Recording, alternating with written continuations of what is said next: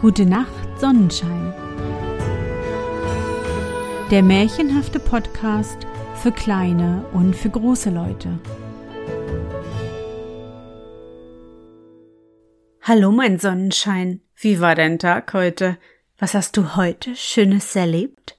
Mein Name ist Anne und ich begrüße dich zu einer neuen Folge meines Märchenpodcasts. Oh, wie aufregend. Es ist Zeit für neue Folgen von Gute Nacht Sonnenschein. Ich bin so glücklich, wieder bei dir zu sein nach der doch etwas langen Pause, und ich hoffe, du hattest eine wunderbare Zeit und hast viele schöne Momente erlebt. Weißt du, ich habe dich und unsere Märchenzeit ganz doll vermisst. Ich habe an dich gedacht und mir vorgestellt, wie du all die großartigen Dinge erlebst, die der Sommer so zu bieten hat.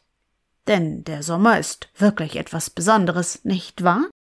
Die Sonne scheint, die Blumen blühen und die Vögel singen fröhliche Lieder.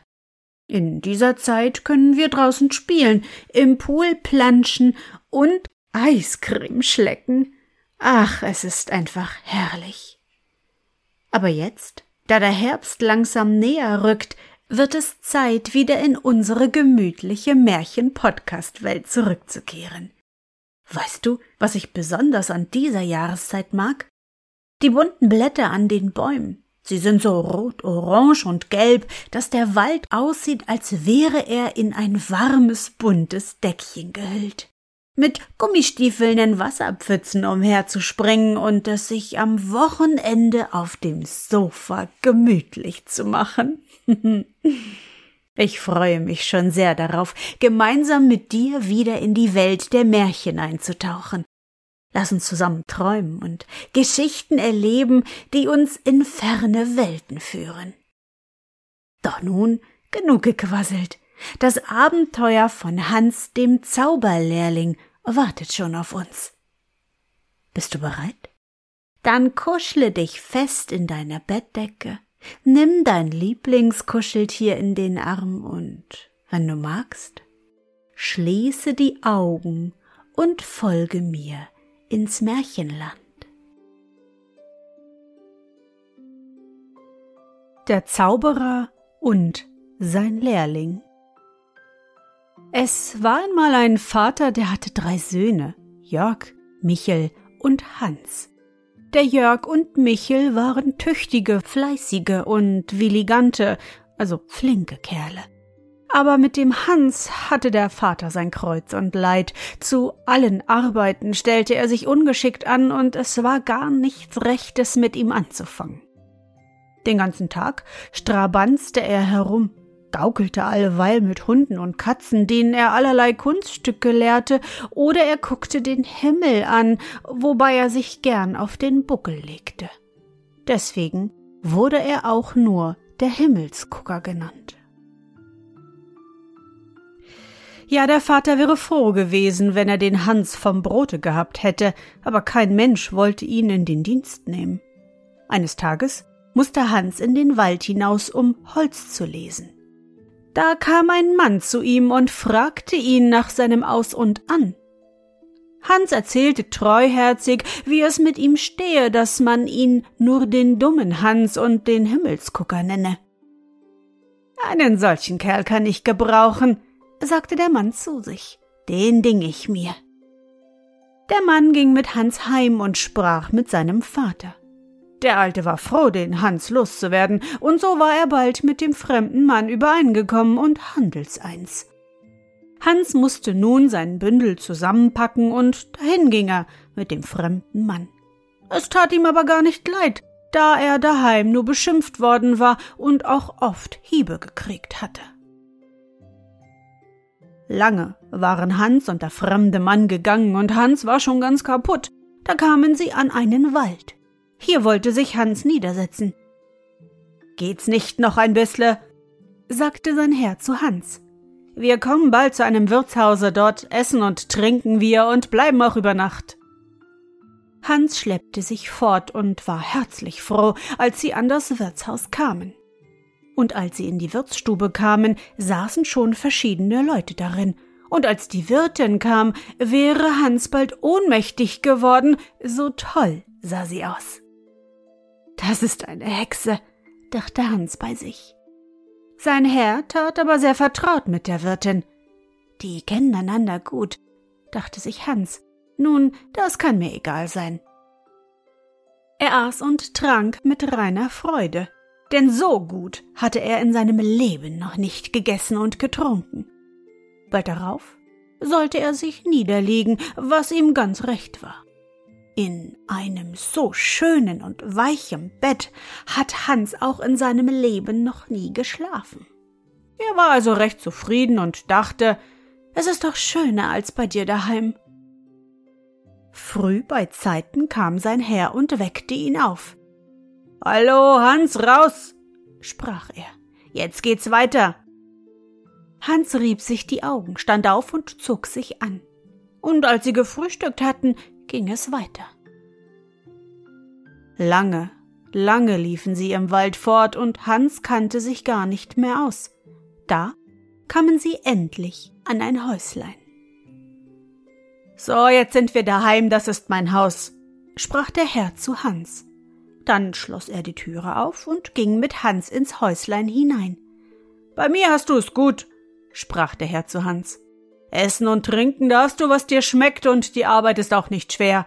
Du musst die Katze füttern, aber lass sie ja keinen Hunger leiden.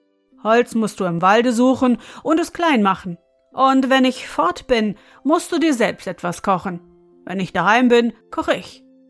Dazu musst du mir bloß Holz und Wasser herbeitragen, die Kartoffeln schälen und Feuer machen. Hans tat alles, wie ihm sein Herr geheißen, und der Herr war zufrieden mit Hans. Eines Tages sprach der Herr zu Hans. Höre, Hans, ich gehe fort und du musst allein daheim bleiben. Schließe abends immer gut zu und lasse keinen Menschen ins Haus. Hans versprach, alles richtig zu tun.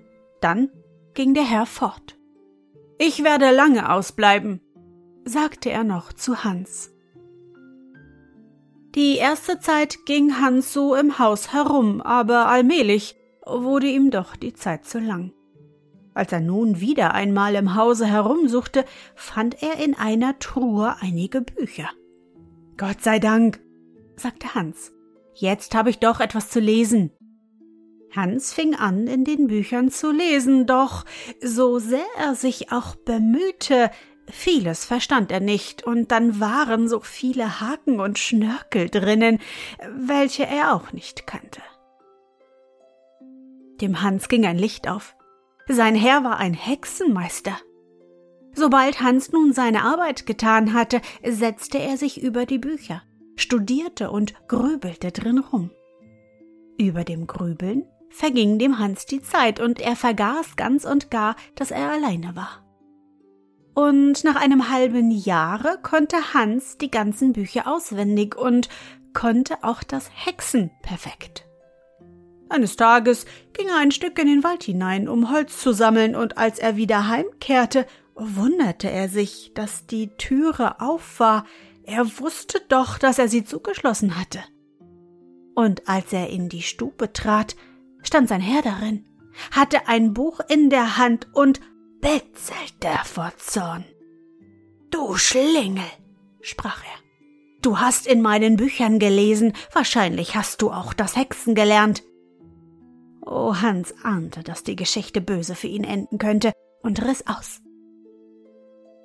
Aber es nützte nichts, denn Hans war noch nicht vor die Türe gekommen, so war der Hexenmeister hinter ihm. Hans besann sich nicht lange, machte sich zu einem Adler und flog auf und davon.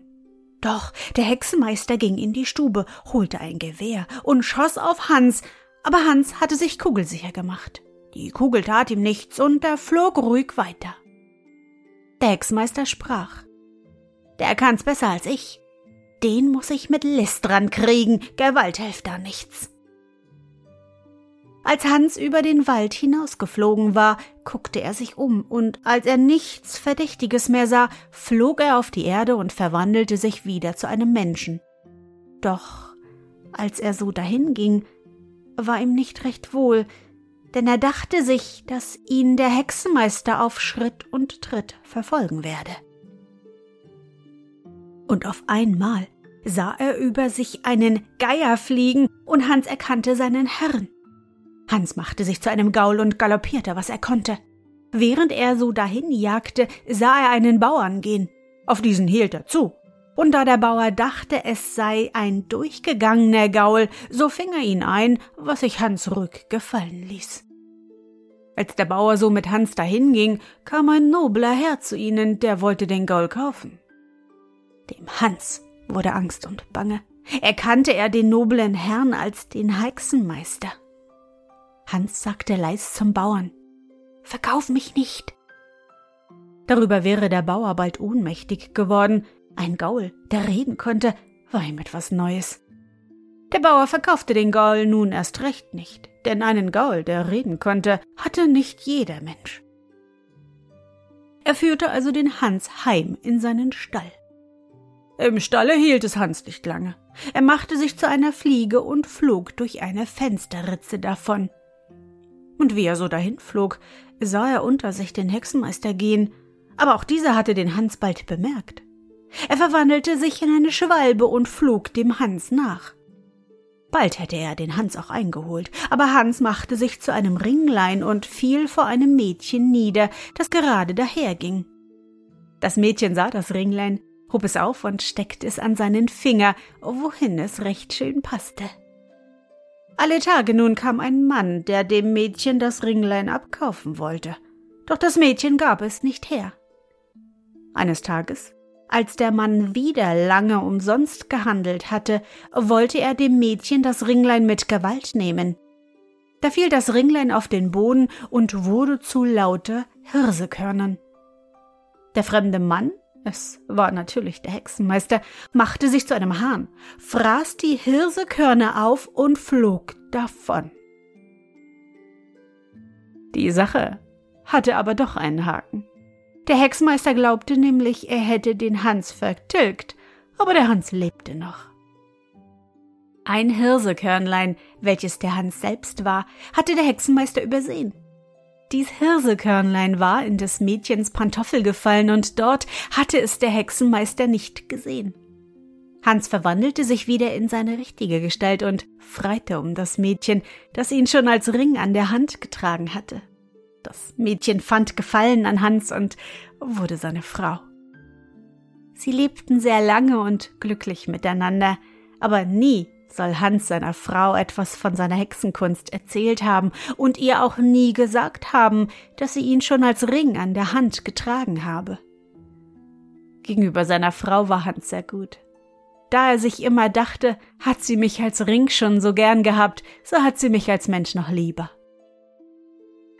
Seine Hexenkunst hat Hans nie mehr ausgeübt, da er bei seinem ersten Versuch so viel Angst hatte ausstehen müssen und wenn einmal die Rede aufs Hexen kam, soll Hans immer gesagt haben, das ist nichts für rechtschaffende Leute.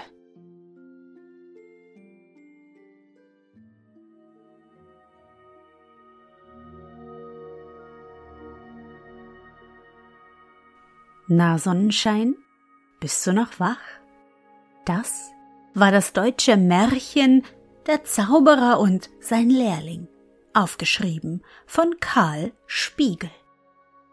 Ich hoffe, dir hat unsere gemeinsame Reise heute gefallen. Für mich war es wieder wunderbar und ich danke dir, dass du mich begleitet hast.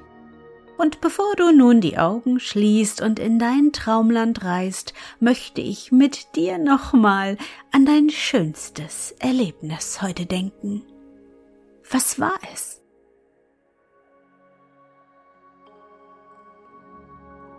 Vielleicht hast du heute mit deinem kleinen Geschwisterchen Verstecken gespielt oder du warst mit deiner Familie im Streichelzoo. Versuche dich an dein schönstes Erlebnis heute zu erinnern.